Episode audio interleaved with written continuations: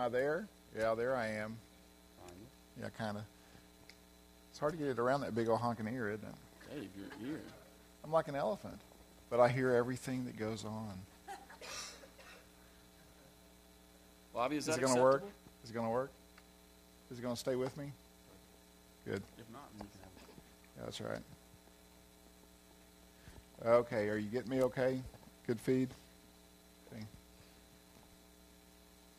Got to get it comfortable. Okay. Well, howdy.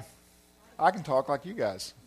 I'm from Arkansas, so I have an accent too. Of course, y'all's is worse than mine. And uh, I've been at, live, I've lived outside of Arkansas for 20 something years, and I still sound like this. I have nowhere where I'm go- no no idea where I'm going tonight, which has been typical the whole time. I, sometimes I actually do. I want to sit down. Is that okay? Do y'all mind? By the way, what's your name, sir? Tim. Okay, I want to talk to you in a while. Um, ominous, isn't it? When you, when you have the mic, man, you can do incredible things to people's minds. Let me tell you just a little bit about myself. I am David Taylor. And if you look for me on the web, you probably won't find me because I'm really just an ordinary person, just like everybody else. And uh, I have a little saying I use this afternoon, and, and those of you who are there was what it's what is it? We are ordinary people doing ordinary things with an extraordinary God. And that really is my testimony. I'm just a normal guy. And by the way, most of us are just ordinary you know, sometimes called extraordinary things, but we're ordinary people doing just our ordinary life uh, story things. And in the middle of all that, God will break in and do extraordinary things with us. I, I've always enjoyed that. I, I never know what's going to happen to me. I really don't care sometimes what's going to happen to me. And then other times I go, you know, God, you could find a more convenient time than this. You could find a more convenient time than this. And I want to talk a little bit about that, about just being comfortable with being that. Uh, everybody likes to have a ministry. How many of y'all want a ministry? Don't raise your hand. It's a dangerous thing to do, you know? And whenever he asks you to say yes, don't say yes until you've seen the contract. You know, you, you know what that if I'm saying? But it's really interesting because everywhere I go, I just have things happen. And I guess that's, I think it's kind of spontaneous. Jesus walking along the road, and a couple of guys come up and say, Hey, I'm blind. Would you mind praying for me? Oh, just a minute. Let me spit on the ground and make some mud, and I'll stick it in your eyes. And and then I'll tell you go wash in the pool of Siloam because, you know, I'm going to be long gone because I just stuck dirt in your eyes. you know, have you ever thought about some of the bizarre things that are in the Bible? Have you ever thought about that? Think about it just a little bit. You know, it's really funny. I have interesting experiences when I travel on planes sometimes. And I travel for business and I travel for ministry. And I'm always amazed by what happens. One time I'd been out on business and I was just worn out and I was going to fly back home. And and I was just so glad to go home, get my own bed. And I sit down on the plane. It was a full plane, and I got the window seat, which is good because I'm a very long and lanky person, and I have trouble fitting in there, like, you know. And sit down, and there's I'm the third guy over, and the guy sitting next to me. We're sitting there on the plane. I'm trying just to start to take a nap. I've got my position, you know, like this, and I hear this. And I look over, and the guy sitting next to me is starting to cry, and I just want to go, man up, boy. You know, you know come on, girly man, let's pull it together. And the guy on the other side is looking at him like, what's going on? And he's trying to ignore the actions. And I just go, oh, God, you're, you're doing it again, aren't you? You're doing it again. Would you just, I really do want a nap. And I'm thinking, I got, I got like four hours on this plane sit by this whiny guy. and I'm thinking, the guy really he needs some help. And he does need help. And he looked at me and he goes, You're a Christian, aren't you? and you know, are there times that you want to say, No, I'm not? And then you think, Oh, I'm supposed to confess him, you know?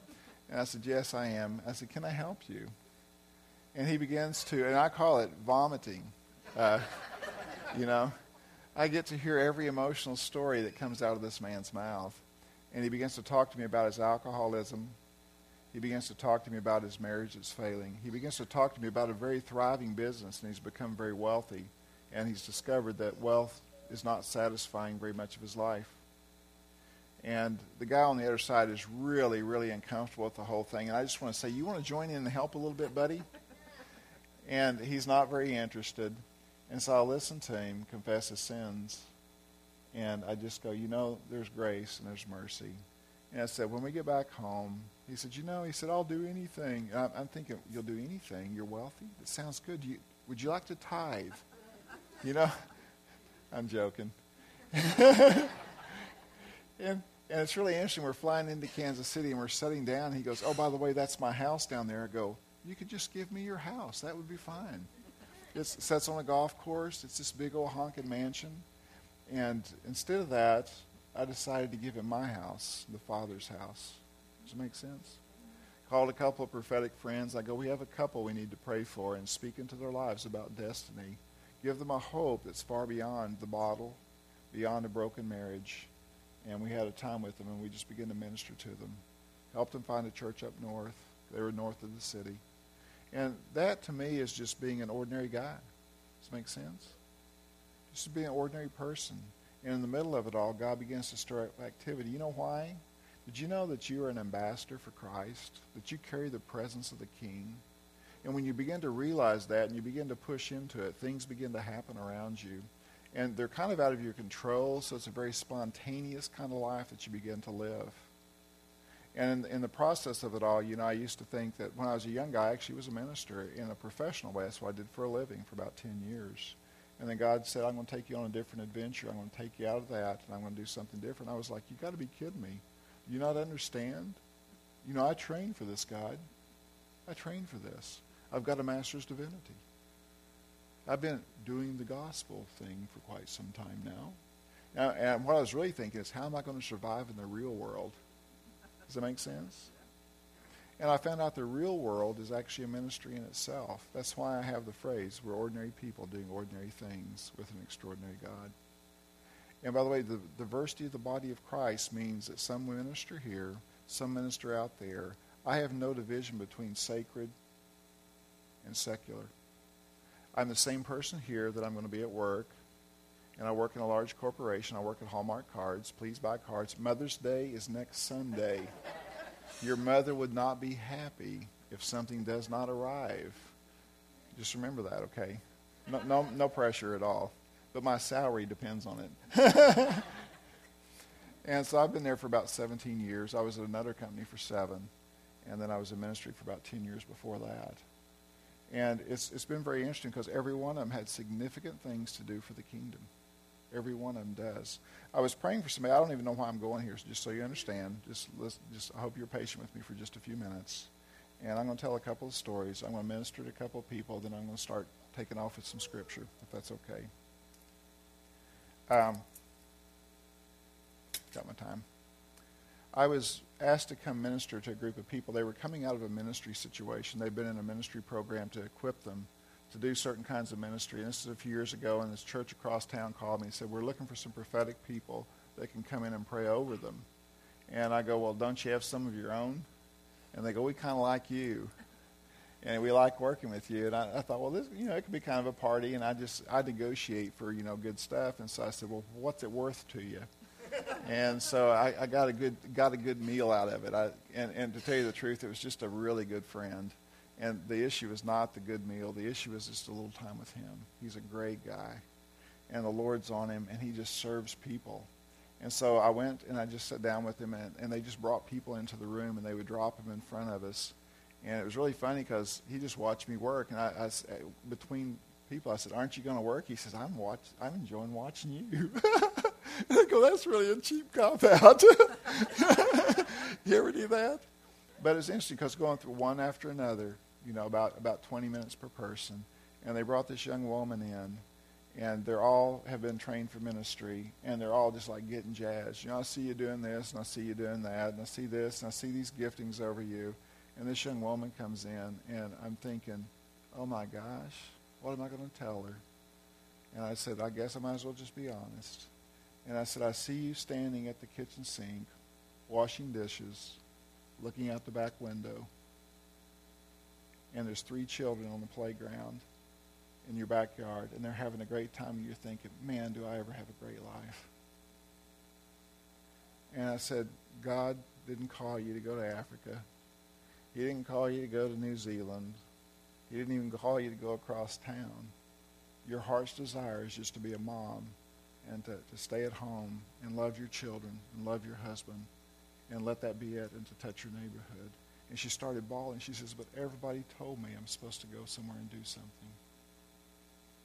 And I said, Honey, you don't have to do anything that Jesus didn't tell you to do. You don't have to do anything that Jesus didn't tell you to do. And she, she was so thankful. She was the most thankful person today because a heavy load had lifted off of her to go out and perform, to do something so that God would be happy. Did you know he's happy with you right where you're at? In fact, did you know he died for you before you even said yes to him? He died for you before you were even born, knowing just how nasty you would be and that you would need the covering of the blood. And that's the beauty of the kingdom to me. What I'm trying to say is this. Everywhere we go, no matter what we do, we carry ministry with us. We are ambassadors for Christ. We are ministers of reconciliation. So no matter what you do, no matter how you do it, just think of this. You're a representative of the King. Does that not shape up your behavior a little bit? Does it shape up your behavior? So let's think about this. Let's look at John chapter 5, verse 19.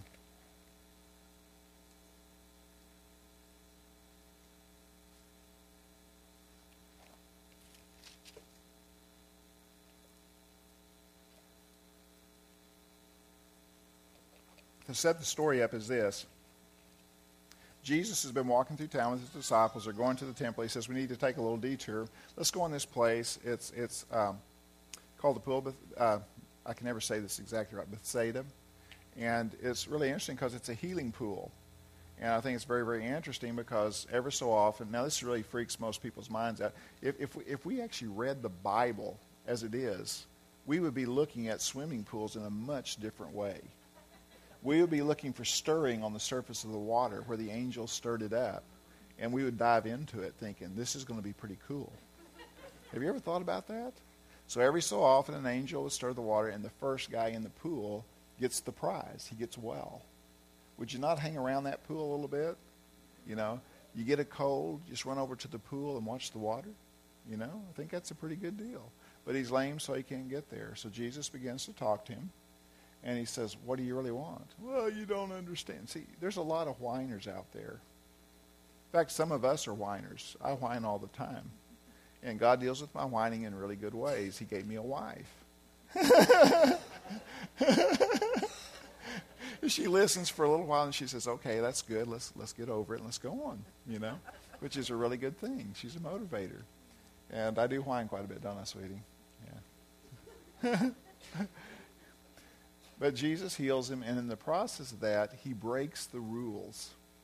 Don't you just hate it when there are people who break the rules?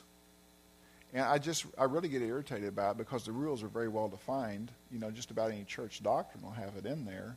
And then there's all these unwritten rules that we're supposed to know about. Whenever I was growing up, one of the unwritten rules was you put on your, your, your, your nicest clothes to go to church. I grew up in a very traditional church, and I was very rebellious young man. I got saved, and so one night uh, we are getting ready for church, and or pardon me, everybody else is getting ready for church except me, because I was ready for church already. Had on my best jeans, had on a shirt that I enjoyed, and my mom goes, "Well, aren't you going to change for church?" And I go, "Why would I change for church?" She goes, "Well, you know, everybody knows." Now, see, that means that it's scriptural. Everybody knows. Everybody knows that you put on your best to go stand before God. And I'm thinking, he saw me naked in the shower earlier today. he made my birthday suit. Maybe you ought to go that way. You know, I just I have these terrible thoughts that float through my mind. And I should not think them, but they come anyway. But with your mother, you don't say that. So I said, um, "Aren't you just happy that I that I really want to go now?" She, I mean, how is she going to argue with that? And what was really interesting, uh, she, she didn't say much about it, but we went to church that night with me in my jeans and in the shirt that I wanted to wear. And it, it was only, it took about three months, and everybody else was wearing jeans and the shirt they wanted to wear. I corrupted the entire place. Isn't that awesome? I broke the rules and got away with it. And you know what? God didn't kill anybody. There was, nobody died. Isn't that amazing? Well, they confront Jesus. In fact, they confront the guy because he's walking, he gets his mat, he takes off heading home. He's thinking, I got to at least take my bed home. You know, where am I going to sleep tonight? You know, it's been 37 years. I hope my, my home is still there. And he gets stopped by the religious police along the way. And the religious police says, Did you know you're breaking the law? Hey, you know, you know, I didn't mean to. It was it was somebody else that caused me to do this. You know, because he knows what the religious police could do to him. And and he says, Well, who was it? Well, I don't know who he was. Oh, there he is. So they confront Jesus, and Jesus is asked, Why did you do that? Why did you break the rule? Couldn't you have waited until the next day to do this thing? Couldn't you have waited until the next day to do this thing? This was his answer.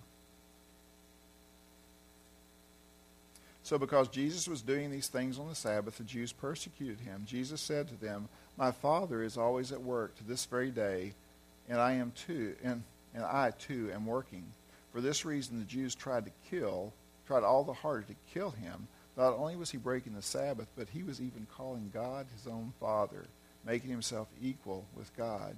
Jesus gave them this answer I tell you the truth, the Son of Man can do nothing by himself he can do only what his Father is doing, because whatever the Father does, the, this, uh, does the Son does also. And it's, it's really interesting to me because I, I believe this. I believe that our mission is not to create ministries for ourselves. Our ministry is to do what? What the Father is doing at any given moment. That's really a life passage for me at this point. It's become that is I just want to do what he wants me to do. There's a, a, friend of mine that has a saying, and he said the Lord spoke to him years ago and told him this many good men will ask you to do many good things that are not of me. Many good men will ask you to do many good things that are not of me. Very good intentions, the right things to do. In fact, you might even say, Glory to God. That would be wonderful. And then just the next sentence should be, I'm not called to do that, but who is? Let's find him. If it's not your calling, don't go do it. If it's not your calling, don't go do it. And I, I just want you to understand something. What I'm trying to do right now is I'm going to talk to you about the scope of ministry that is around us in a few minutes. And what I don't want is for you to get religious on me and to go off and begin to try to create things that you can do to make yourself feel better about the way God looks at you. Because he already looks at you and goes, man, I love him. I love him dearly.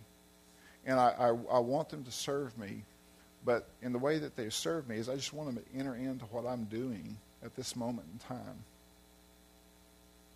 I don't want them to create anything new, but I'm going to create things through them. I'm going to create things through them. Now, you know, it's really interesting because that's a passage a lot about healing. You know, there was a lot of other people that were there that were sick. And the reason he couldn't get well is because he could never get to the water before the others. And Jesus only did the one because that's all he was doing. That's what the Father was doing at the moment. That's what the Father was doing.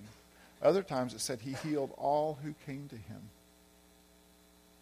because that's what the Father's doing at that moment. And I believe that we need to come to the place that we see what the Father's doing at any given moment big, small, hidden, public, it doesn't matter. I'm going to do something right here. My mouth is really dry. Have you ever had that happen? It's because I'm nervous. All you guys are looking at me. It's just terrible. You're really a pretty intimidating crowd. And all he's looking for, though, is for us to be obedient in the moment. And sometimes it has great effect, and sometimes it seems like it has no effect at all. But what we're here for is to do this. We are here to be emissaries of the King, and we're here to bring the kingdom of God. Jesus' primary message was this repent, for the kingdom of heaven is near. Repent, for the kingdom of heaven is near. And most of us have looked at that as pretty harsh because the word repent has been pointed at us quite often. I don't know about you, but I used to get one of these, repent! Because I grew up in a Pentecostal church. And the guy was very noisy. And the one thing that I never saw that I always wanted to see, my, my mother grew up in a very, very Pentecostal church, and the guy would walk the pews. Have you ever heard of that? The pastor would take off under the anointing, and he would literally walk on the back of the pews all the way to the back. I thought, man, I would have loved, I would have been saying, oh, God, let him slip, you know. Because I would like to woo, you know. have you ever thought about that, you know? And so, but so ours was not that Pentecostal. He would just jump from the platform to the altar. And I thought, man, he's got some slick shoes on. One of these days, he's going to miss it. Shook. yeah. I mean, see, I am really a twisted person. I'm really a twisted person. But literally, my pastor scared the hell out of me. I'm serious. He scared the hell out of me. He scared me to death because, you know what? I knew I was a worm and I was going to go to hell, and he was preaching. You know what he was preaching during those days? We all know this. He had the prophecy chart up across the thing. And I just knew that one day he was coming back and I would be left behind. How many of y'all ever saw the movie Left Behind? Oh, it scared me to death. I came home one day from school. I was like 11 years old, and nobody was there. Somebody was always there. It's 4 o'clock. Start looking at my watch. You know, start watching the clock. Comes to be 5. Turns to 6. I've been left behind. By 7 o'clock, nobody's still there. I am really nervous and it's gotten dark. So not only, not only have I been left behind, it's dark and I'm home alone. By 8 o'clock, I was terrified because I saw the movie Left Behind. And the only way you would make it is when you lost your head on the guillotine. How many of y'all saw that movie? A few of you did. you got to be really old to have seen that movie. But they showed it in church a couple of times a year, it seemed like. And they had me literally terrified that that's what was going to happen to me. And so repent, that's what it conjured up to me. But when I met Jesus, repent began to have a different feeling to it. You know what it meant? I have a divine invitation for you. And it's an invitation of mercy because the kingdom has drawn near to you. I loved you enough to die for you. And I want to see your life change because you're really making a mess of it. And I have a better plan for you than what you're currently living when I began to understand that message, it became a lot more palatable to me to begin to talk to people about repentance. And now I just talk to them about the Father's heart for them and how much He cares for them. And repentance is really this. All it is is just acknowledging that we have fallen short of what we were made for. And He wants to recreate a relationship with us that's very loving, it's very caring. And He wants to invite us into ministry with Him. He wants to walk beside us and empower us to do things of the kingdom. And I get really jazzed about kingdom things, get really jazzed about them. And I still like breaking rules. I still like breaking rules. In fact, I hope you all make up some rules that I can break just so I can break them. Does that make sense? Isn't that fun? Now, he does have some rules, doesn't he? Ten Commandments, I really don't ignore them. You know, it's kind of a dangerous thing to do. There's a lot of rules that really are there. But some of the ones that we come up with are just crazy. How we dress, you know, what we look like. I grew up in the era where we had long hair.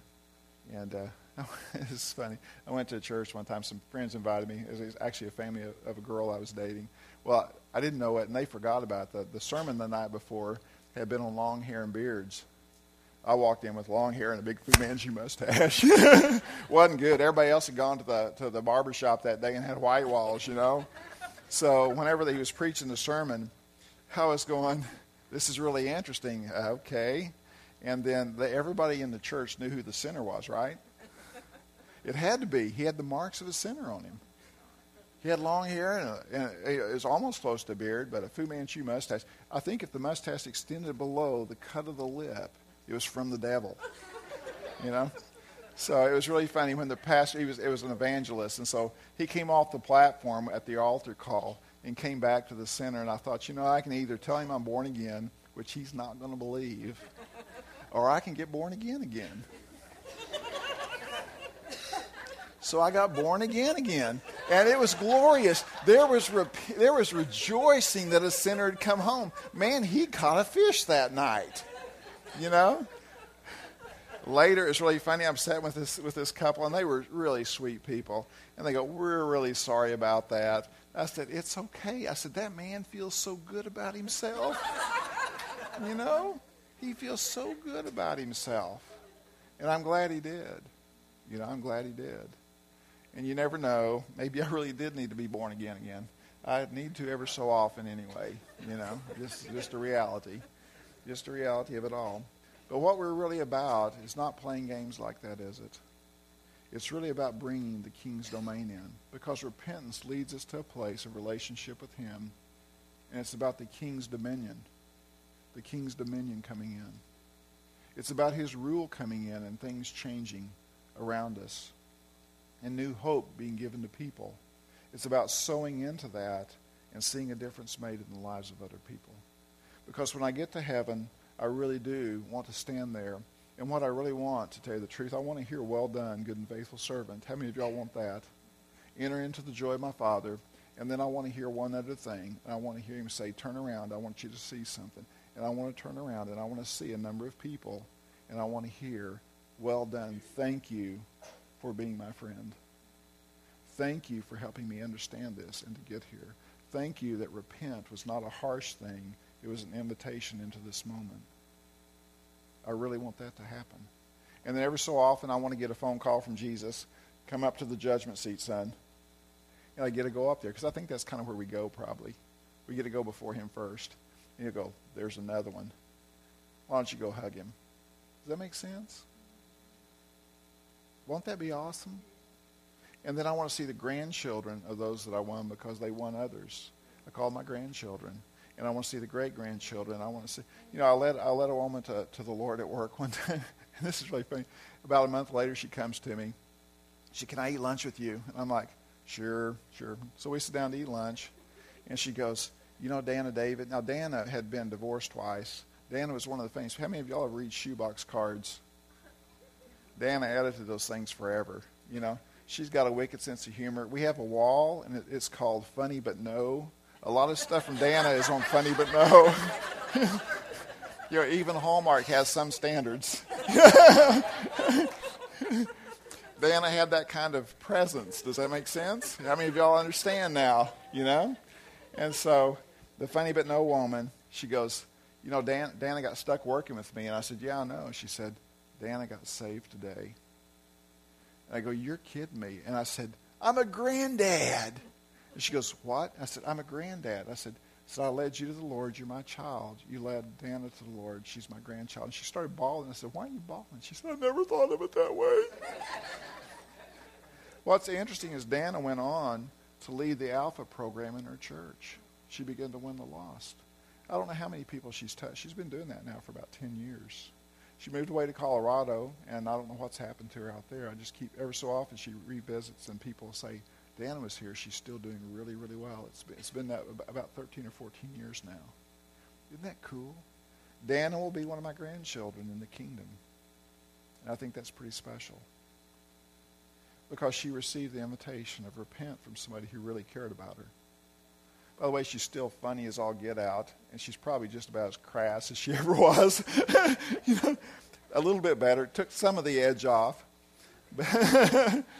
But it's really interesting to see those kinds of things happen, isn't it?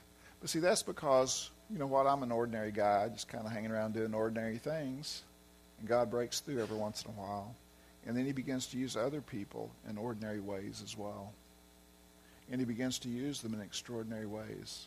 The person I was talking about that I called my child, I don't know how many people she's led to the Lord now. All I know is this she prophesies to me all the time. Isn't that amazing? See, you cast your bread upon the water and it returns to you as a blessing.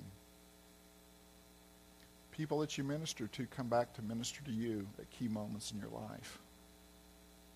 And they love you. It's wonderful to be loved. It's wonderful to be part of the fellowship of God where we love one another. And what is, is it Tim again? Is that right? Okay, I actually remember somebody's name. That's a rare moment, guys. But you know, um, I was watching you earlier. I saw you this afternoon, or was it this morning? Is this morning? Saw you this morning too. Didn't say anything to you? I was ignoring you. You kind of intimidate me a little bit. I'm joking, No, but tonight I was watching it, and the Lord just showed me something. And showed me something about you. And what's your wife's name? Tama. Okay, Tim and Tama. Well, you, we can get a beat going on that, you know. you ever thought about that? And it was it was really interesting because what I saw was a foundation that had been laid about several things, but I saw a foundation, and, and when I see a foundation like that, it's pretty solid. It's, it's about Christ. That's the reason it's solid. See, the foundation of Christ is incredibly solid. And then I saw a lot of people that were coming by, and they would put bricks down on it, and they were trying to build a building. And I saw y'all were part of that. And I said, but I didn't see you laying any bricks. I'm thinking, well, that's disappointing. You know, they got a foundation. And then I saw something else happen. I saw a trowel come, and I saw mortar being put, mortar, mortar, yeah, mortar, being put in between the bricks. And so they, they hold many things together. And it, it's about the brick and mortar thing. And along with that, I saw on the bricks, I saw things written. And it was like fruits of the Spirit, the issue of integrity, the issue of faithfulness. And I saw all these bricks that had been laid, and the mortar around much of it had been laid by you. That there had been a lot of labor put into things and it had affected people's lives, and it built character and it built trust into their lives. Does that make sense? Builds a strong wall. And it builds a wall, and that wall is part of the body. It's part of the building up of the body. So I just want to say, good job. Make sense to you guys? And so just receive that with the, with the intent it is. You feel the Spirit around you? Isn't that good? Yeah? So, Lord, we just say more, more, more.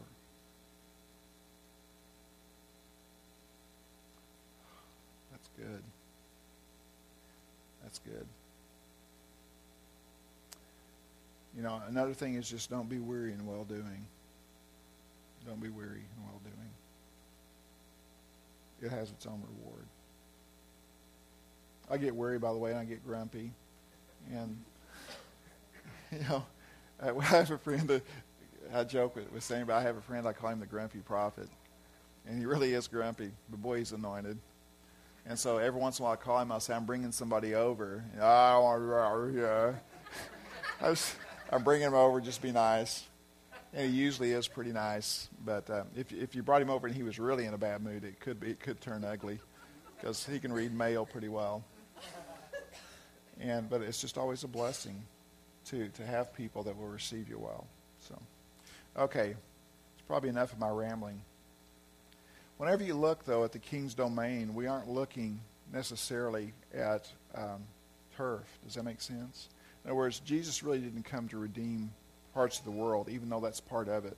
He really came to redeem the turf, the, the, the stuff that Satan really wants. You know, Satan really, he kind of rules the world right now to a certain extent because we gave him that, that, that privilege in our sin. But it's really interesting. He really wants you. You know why? He wants to get you, and he wants to get your friends, and he wants to torture them for an eternity. And that's been really controversial lately. Is there really a hell? You know, I really don't want to find out. I don't want to depend that far on the mercy of God. And by the way, I think there really is. I can give you a little bit of evidence, not just scriptural, but other things as well. And what I, what I would say is this, is that turf is valuable. And sometimes it's hard for us to see the value in the turf. Sometimes it's hard for us to see the value. So let's go back and look at where we all began before everything got corrupted, before you and I arrived on the scene and really messed things up. But, you know, we can all blame Eve. Have you ever thought about that? You know, to tell you the truth, this is really interesting, but I believe Adam was fairly, fairly uh, innocent in the whole process. You know, he's walking around the garden one day and he sees Eve over and he goes, There she goes again. How many times have I asked her to stay away from the tree? She likes to shop anyway. And there's really nice apples there, and they're going to look really good in a pie. But, and he walks over, he goes, What are you doing? He says, Oh, nothing. He goes, No, what are you doing? Well, I was just eating an apple. See? Now I'm blaming everything on women right here. I'm joking. and and she says, Would you like a bite? He goes, No, the Lord told us not to eat that. And she goes, Eat it! You know, and, and he did, you know, because he was used to that. How many men relate to that? Nobody's. Uh, hey, you raise your. That's good. You're brave, man. You're in trouble tonight, and I'm in even more trouble for telling that. Oh yeah. But we men are really good at something else, and that's putting the blame off on somebody else. Because whenever he's asked, you know, why did you do that? He says, the woman thou gavest me. See, he didn't just blame the woman; he blamed God for even creating her. Have you ever thought about that? You know, it's hilarious to me. I mean, I love the story, and I love looking at the how ludicrous it is. We are all responsible for our own stuff, aren't we? We really are. But we're also responsible in this way. He will come and redeem our stuff and give us a chance to start over. We get do overs, we get mulligans. You know, how many of y'all are golfers? Yeah, I got a few. You know, I love mulligans, don't you? Whenever I play with my buddies, and I don't play, play anymore, but when I used to play, one of the things we said, everybody starts with a mulligan. So that one shot that really just stunk, you can say, I'll take a do over. It's a mulligan time, you know, and I just, you know, okay, this one's going to be better. But what happens is this is you keep thinking about the time before, and this is the same shot. You just really messed up. And so you usually do it worse. Have you ever noticed that? And it's the same way until you're forgiven for things, you keep making the same mistakes over and over until God finally comes and says, I'm going to work on your stroke, and I'm going to help you get better at it. And I call that freedom and deliverance. Freedom and deliverance from who I was. And then I can hit the ball straight. Let's look at something here real quick, though and I won't ramble too far. In uh, Genesis chapter 1, it says this in verse 27 So God created man in his own image. In the image of God, he created him. Male and female, he created them. God blessed them and said to them, Be fruitful and increase in number. Fill the earth and subdue it. Rule over the fish of the sea and the birds of the air and over every living creature that moves on the ground. Then God said, I give you every seed bearing plant, and da da da da da. And at the end it says, God saw all that he had made, and it was very good. And there was evening and there was morning the sixth day. Whenever, whenever God created the world and he created man, he created something else. He, he gave us two commands. There's two commands that are embedded here that are very primary. And the first one is what? Be fruitful and multiply. Be fruitful and multiply. We've done a really good job at that. He gives us great motivation for that. And so we're very good at it. And in fact, we do it out of the boundaries many times. But he says, be fruitful and multiply. Well, we figured that one out. But then he says something else. He says this.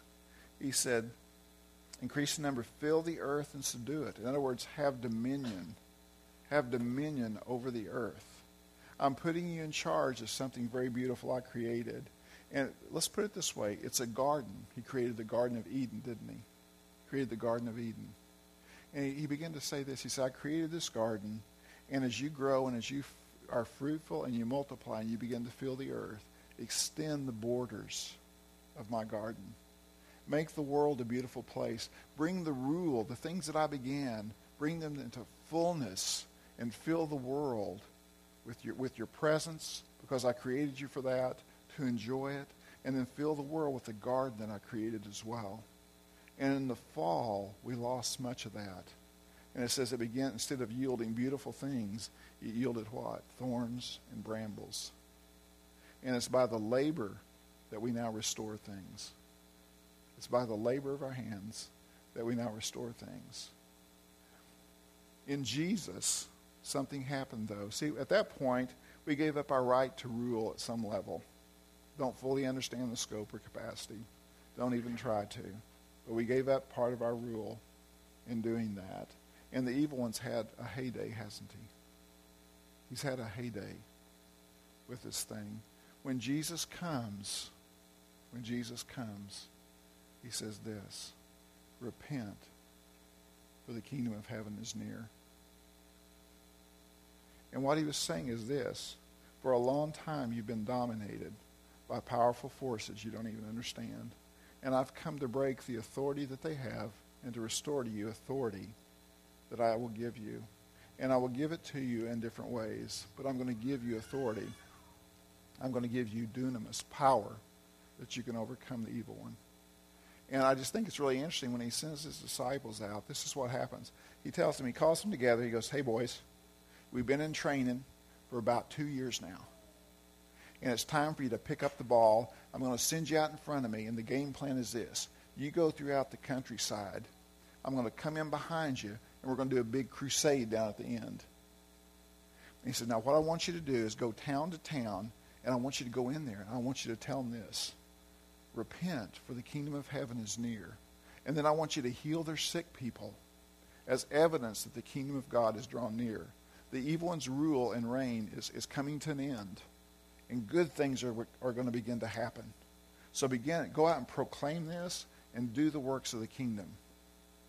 And he sends them forth. He commissions them and sends them forth. At the very end, he meets them. They've got a big crowd, I'm sure. Everybody's going, Hosanna, Hosanna. You know, all those kinds of things. But at the very end, he's there. And they come back and they said, You know what, Jesus? Not only, not only did the sick get well, but even the demons were subject to us. Even the demons were subject to us. And he says, I saw Satan falling like lightning from the heavens because the rule of God was coming back into that region. Does that make sense? He sent them forth as emissaries. And he goes, Boys, be fruitful and multiply in the kingdom and take my garden forth. Begin to go plant again. Begin to plant that the loving kindness of God is visiting again. Begin to plant that there is hope, that no longer will rules and regulations get you to heaven. Pure mercy and grace will get you there. Pure mercy and grace will get you there. And then the rules won't be a bother because you have a changed heart.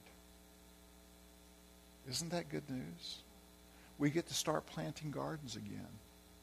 And I look at gardens in very interesting ways. I have a lot of gardens.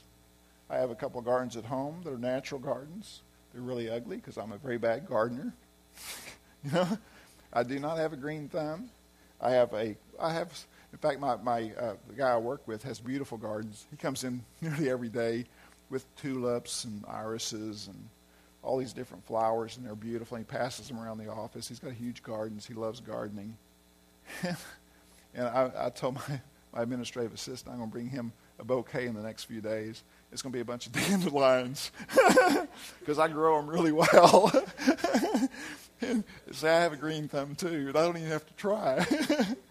isn't that funny? How many of y'all grow dandelions real well? you know, the greens, you can actually eat them. So, see, there's a reason for doing that. In case there's ever a food shortage, I've got my garden. you ever think about that? I just love it. A little twisted, aren't I? But the realms of our life are this. Think about your gardens. I want you to stop and think about them for a few minutes. Here's my here's some of my gardens.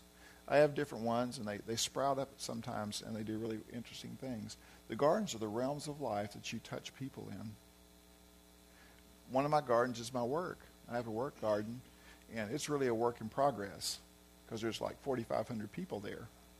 And I've got a lot of borders to extend there. Does it make sense? And there's a lot of centers there, and those are my weeds, and I keep trying to make them look like roses. But I can't do it, but He can. He can change their lives.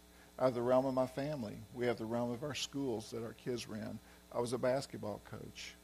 I was a, a baseball coach. I was a Cub Scout leader. And everywhere I went, I found that there was gardens to be tended at each one of those places. One of my favorite stories is when I was coaching basketball, I had two teams so I had like four practices a week, sometimes four to five games on the weekend. I mean, I had to live and breathe basketball. And I was just like, I enjoy this, but I'm really getting tired of this. You ever do that? And but I taught values to all my players. That's one of the things I did. I taught them values. People really, parents for the most part, really love me. You know why? Their kids got to be better kids. Their kids got to be better kids because we talked about teamwork. We talked about caring for one another. We you know, most coaches yelled. I wasn't a yeller. I just made a decision not to yell. As I wanted to encourage people to be a builder-upper. And we had really good teams as a result. It was a lot of fun to play with, with the kids. But one night, one of the guys, uh, his dad normally came to pick him up. And his mom came to pick him up and said, what happened to Bob? She said, well, and see, Bob was really in bad shape. Bob was a compulsive gambler And Bob liked to drink quite a bit, more so than you should. So he had a real problem, and his kids were suffering from it. His family was suffering from it. What happened to Bob? Well, he's, he had a, a problem with his back, and he's in a lot of pain. I said, well, what's wrong? He said, well, he has a ruptured disc and two others that are herniated. And so he's going to have to have back surgery, and he's just in a lot of pain. And I said, Well, do you mind if I pray for him sometime? She goes, I don't think Bob would be open to that. And I said, No, I really would like to pray for him. And then she thought, got the idea, yeah, you can pray at your church or something.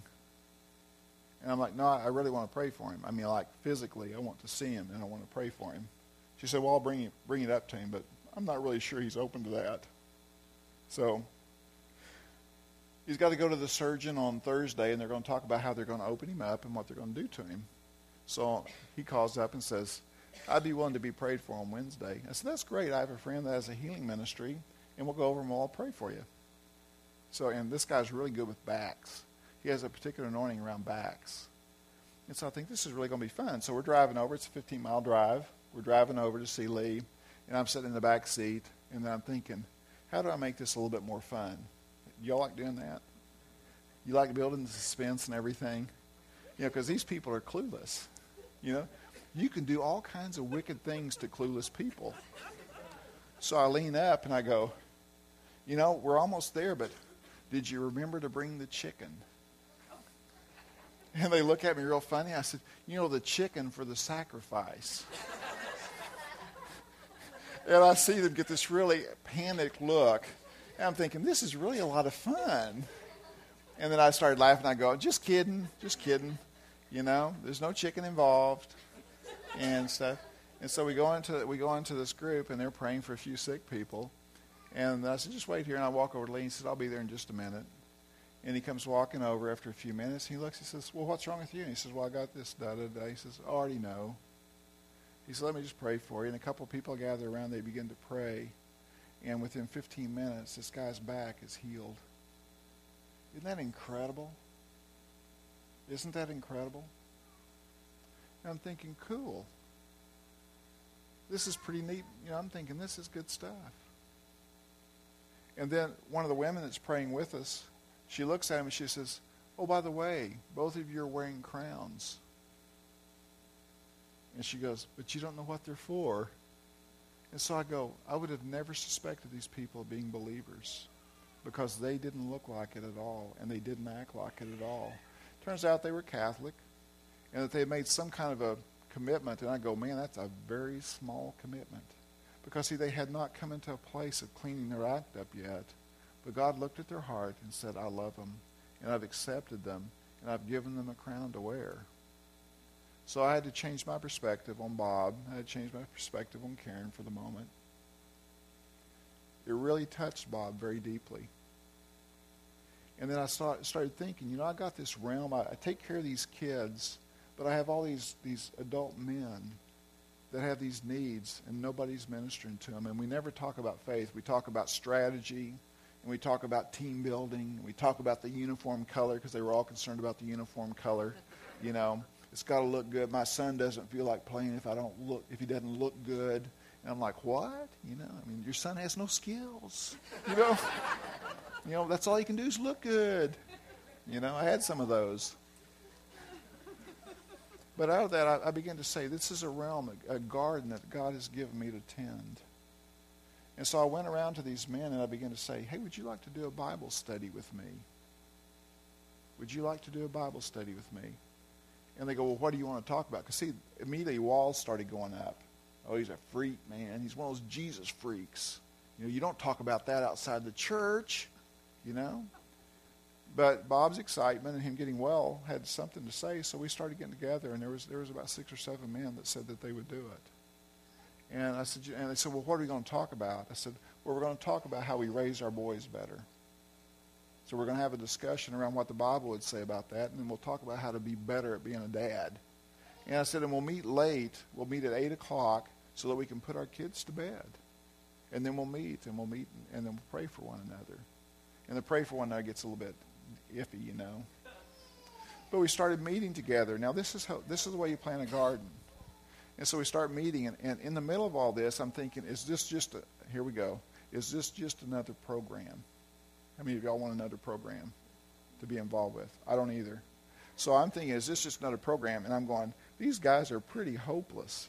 I got a couple of Episcopalians, got a couple of Presbyterians, got a Baptist, you know, got a Lutheran, and it's really fun. You talk about trying to discuss scriptures with that kind of a motley crew, it can really be exciting. And with me in there, it really is exciting because I just know everything to antagonize everybody and get discussion going, get it really heated, you know. And I enjoy this because I see discussion is robust and fun, and then I get to poke fun at them, and I get to laugh real loud and go, just kidding you, you know.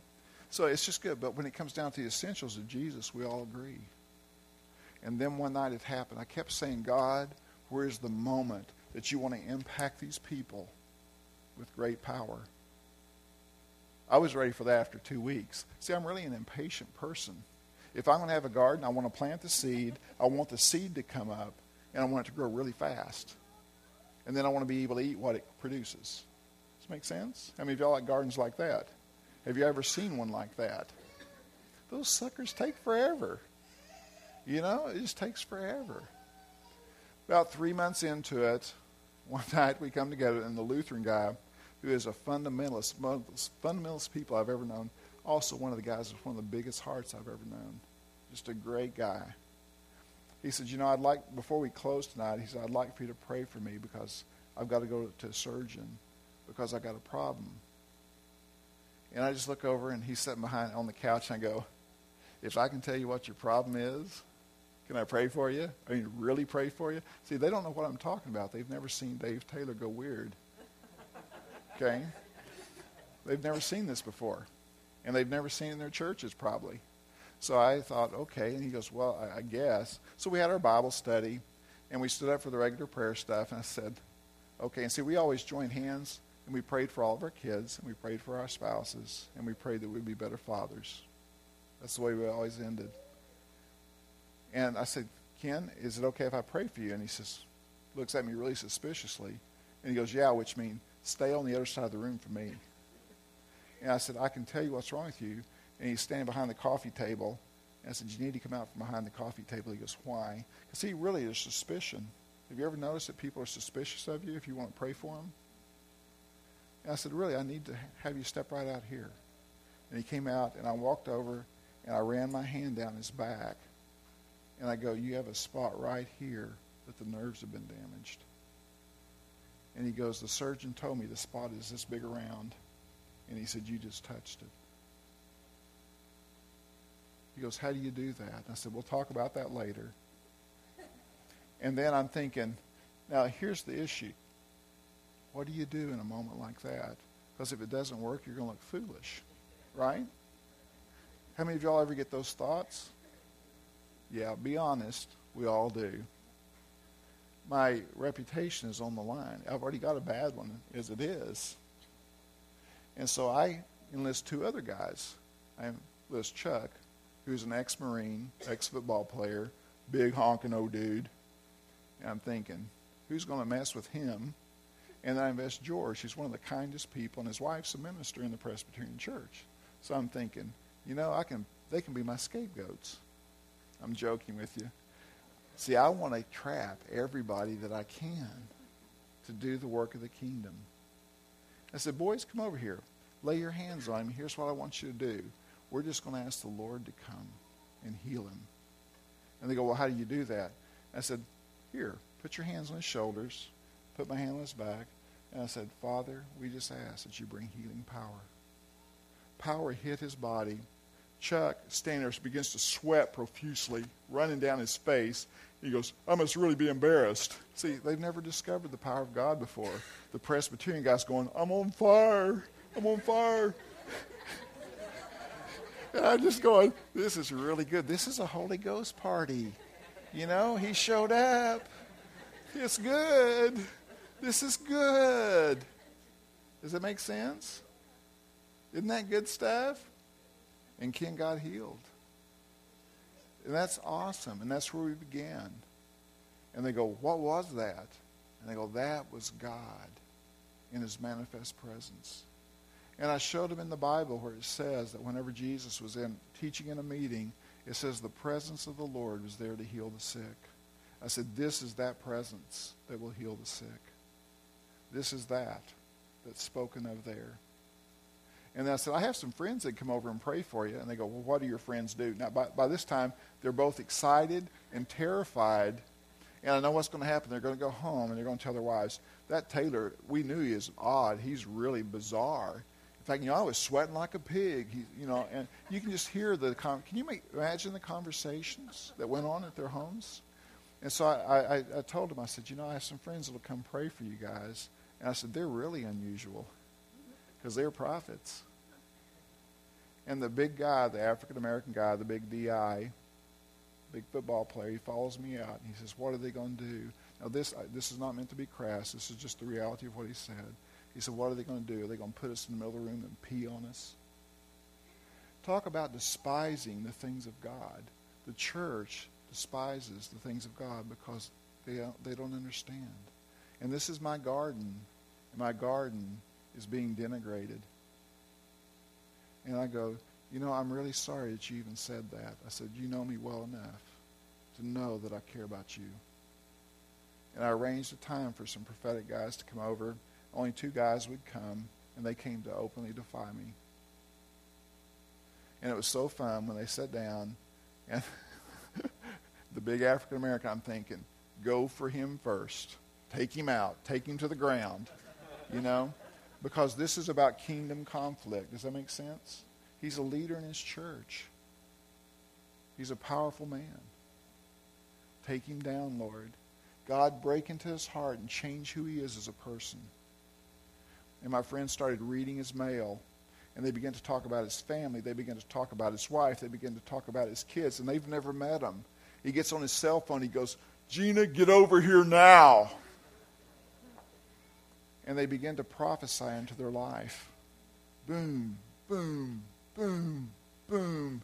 God began to do miracles in their lives over the next few weeks. It was incredible. They turn to George. They go after George, and they begin to speak to him about things that happened when he was a kid. He's an old geezer like me, you know. Begin to bring inner healing to him. He's, he's so receptive by this time the kingdom of God began to till the soil of my garden. It was really neat. The next time I had a Holy Ghost party, we had about 20. And then I began to pray into their churches, and my garden began to expand. And I began to pray in the one church, the guy, the big African American guy, Episcopalian. It's really interesting. I ended up going there. The guy was very evangelical and prayed for many of their leaders, probably prayed for about 100 people in their church over a course of time.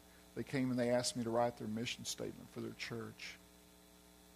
Isn't that awesome? The garden just kept getting bigger. And I, I just had to tend more and more of it. And they would bring their friends. You know, one time Chuck brought a friend in. One of our rules was this you bring in people that, that we can grow and send them out to make them healthy. And he brought this guy in. And I called him up and I said, Chuck, you brought a guy in that's not healthy. He goes, What do you mean? I said, The Lord told me about him. He's been through two marriages he's broken and you brought a broken man in and we're here to equip you, you need to take care of him. And then bring him back in. I said, so go have a talk with him. Tell him he's more than welcome here, but he's got to decide to repent. So I think he's your friend. You need to tell him. I get a call. The guy's a surgeon. He's a teaching surgeon at KU Med Center. It's really interesting because uh, a couple days later I get a phone call from him. It's Jamie. He goes, This is Jamie. We met the other night. And I go, Yeah. He said, Chuck says you need to talk to me. Oh, yeah, Chuck. You got a lot of backbone there. So what? You played college football and you were a DI and you fought in a couple of wars. You know? He didn't man up. And I said, Well, I said, You've been through two divorces, haven't you? He goes, How'd you know that? I said, The Lord told me about you. And I said, You think it was their fault? I said, You know, I just hate to tell you this, but you're just a really cruel person. And he goes, I'm starting to discover that. He goes, Can you help me? Can you help me? I'm thinking, I can handle that one. Does that make sense? If they want help. And it was so fun because Jamie began to get healthy. Then they brought other guys, and they began to get healthy.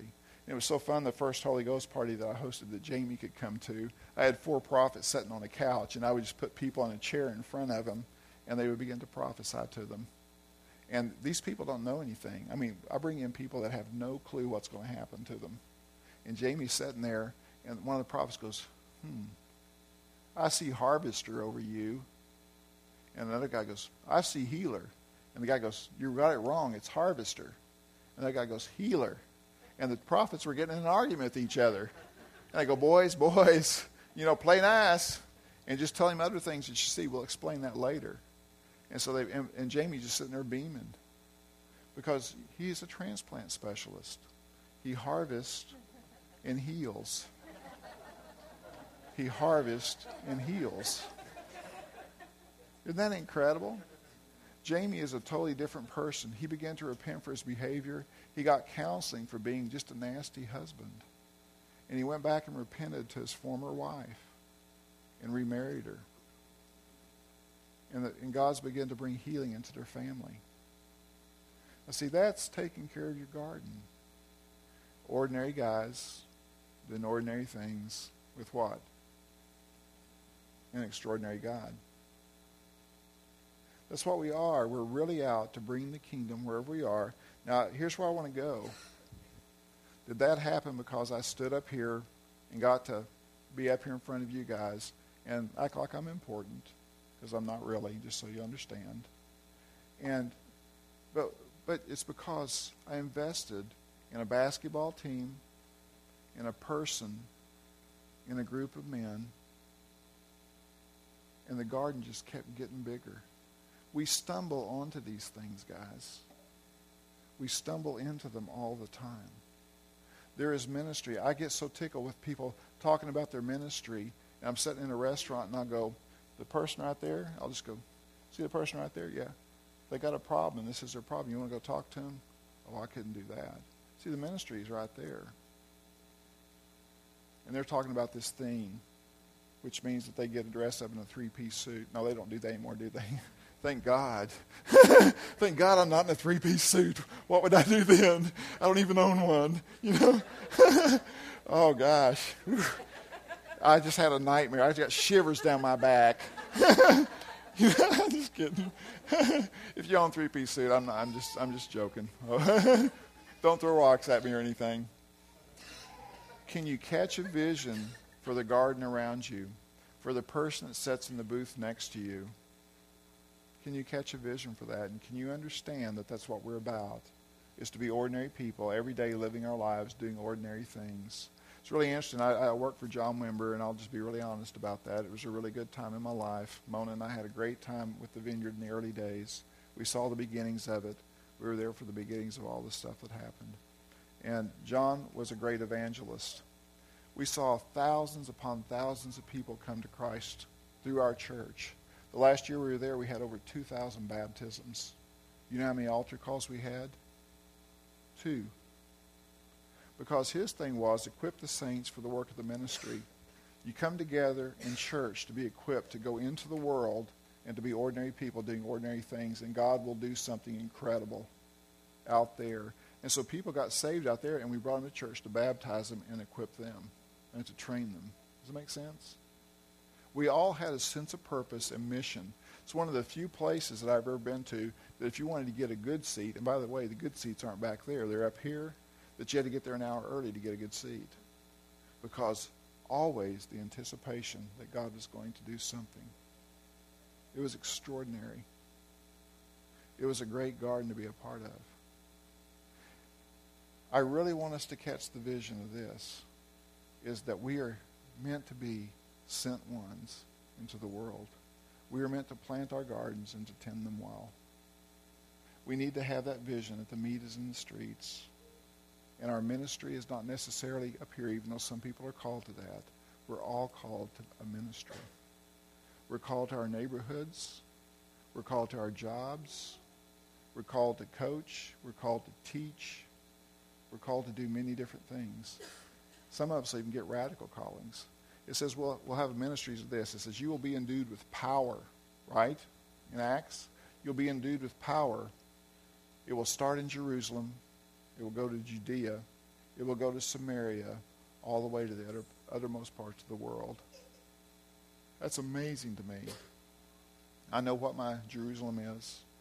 I know what my Judea is. I know what my Samaria is.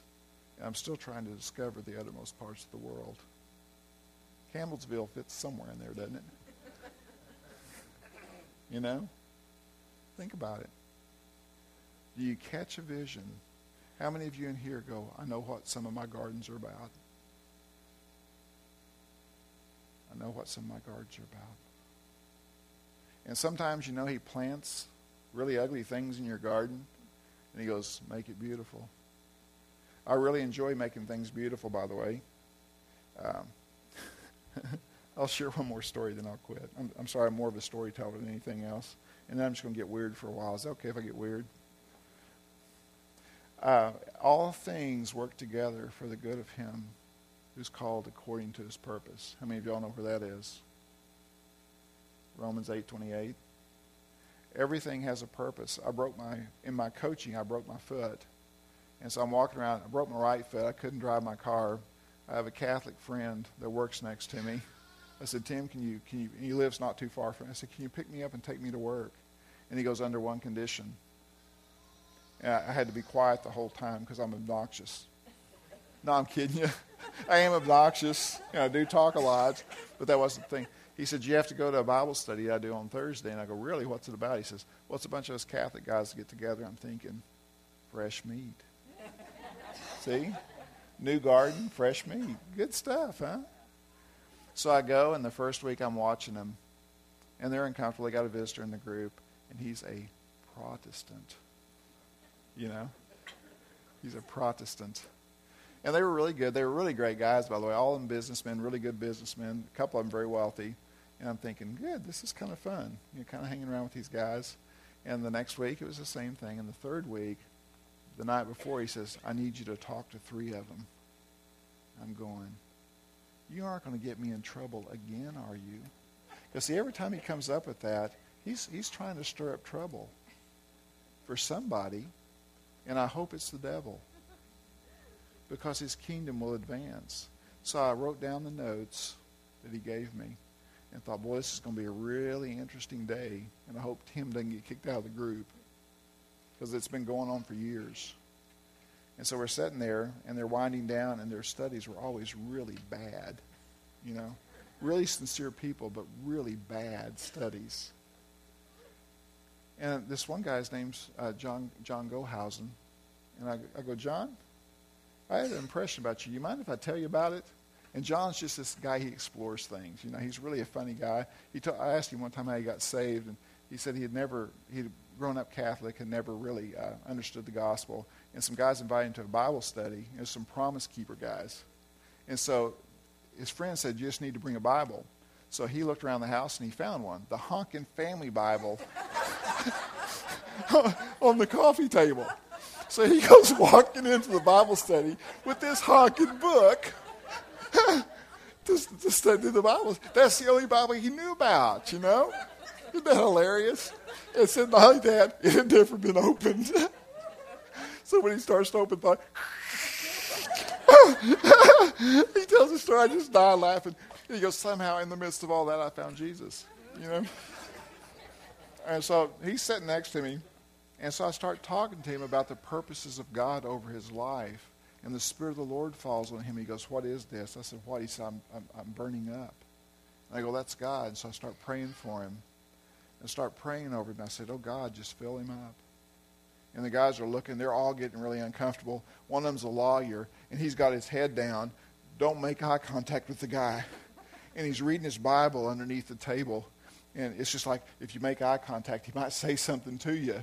Have you ever seen that kind of a look? You know? Terrified. Terrified. And so I thought, he's one of the guys.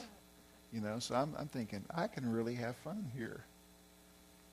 And so I looked at him. I, I can't remember his name. It began with a D. I think it's Darren. And I go, I go, Darren? And he goes, yeah. and I go, can I talk to you for a minute? I'm not sure. and I said, I'll tell you what why don't you just go home and read Matthew 7 and everything's going to be okay? And I said, read the part, read the part. And I can't remember what part it was, but it was some part of Matthew. Oh, it's judge not that you be not judged. Just read that. And he goes, Why? I said, Just read it. Well, he was reading Matthew 7, and he was reading about false prophets because he knew I had to be one. And he came to Tim later. He goes, How did he know I was reading Matthew 7? He goes, Dave's really unusual.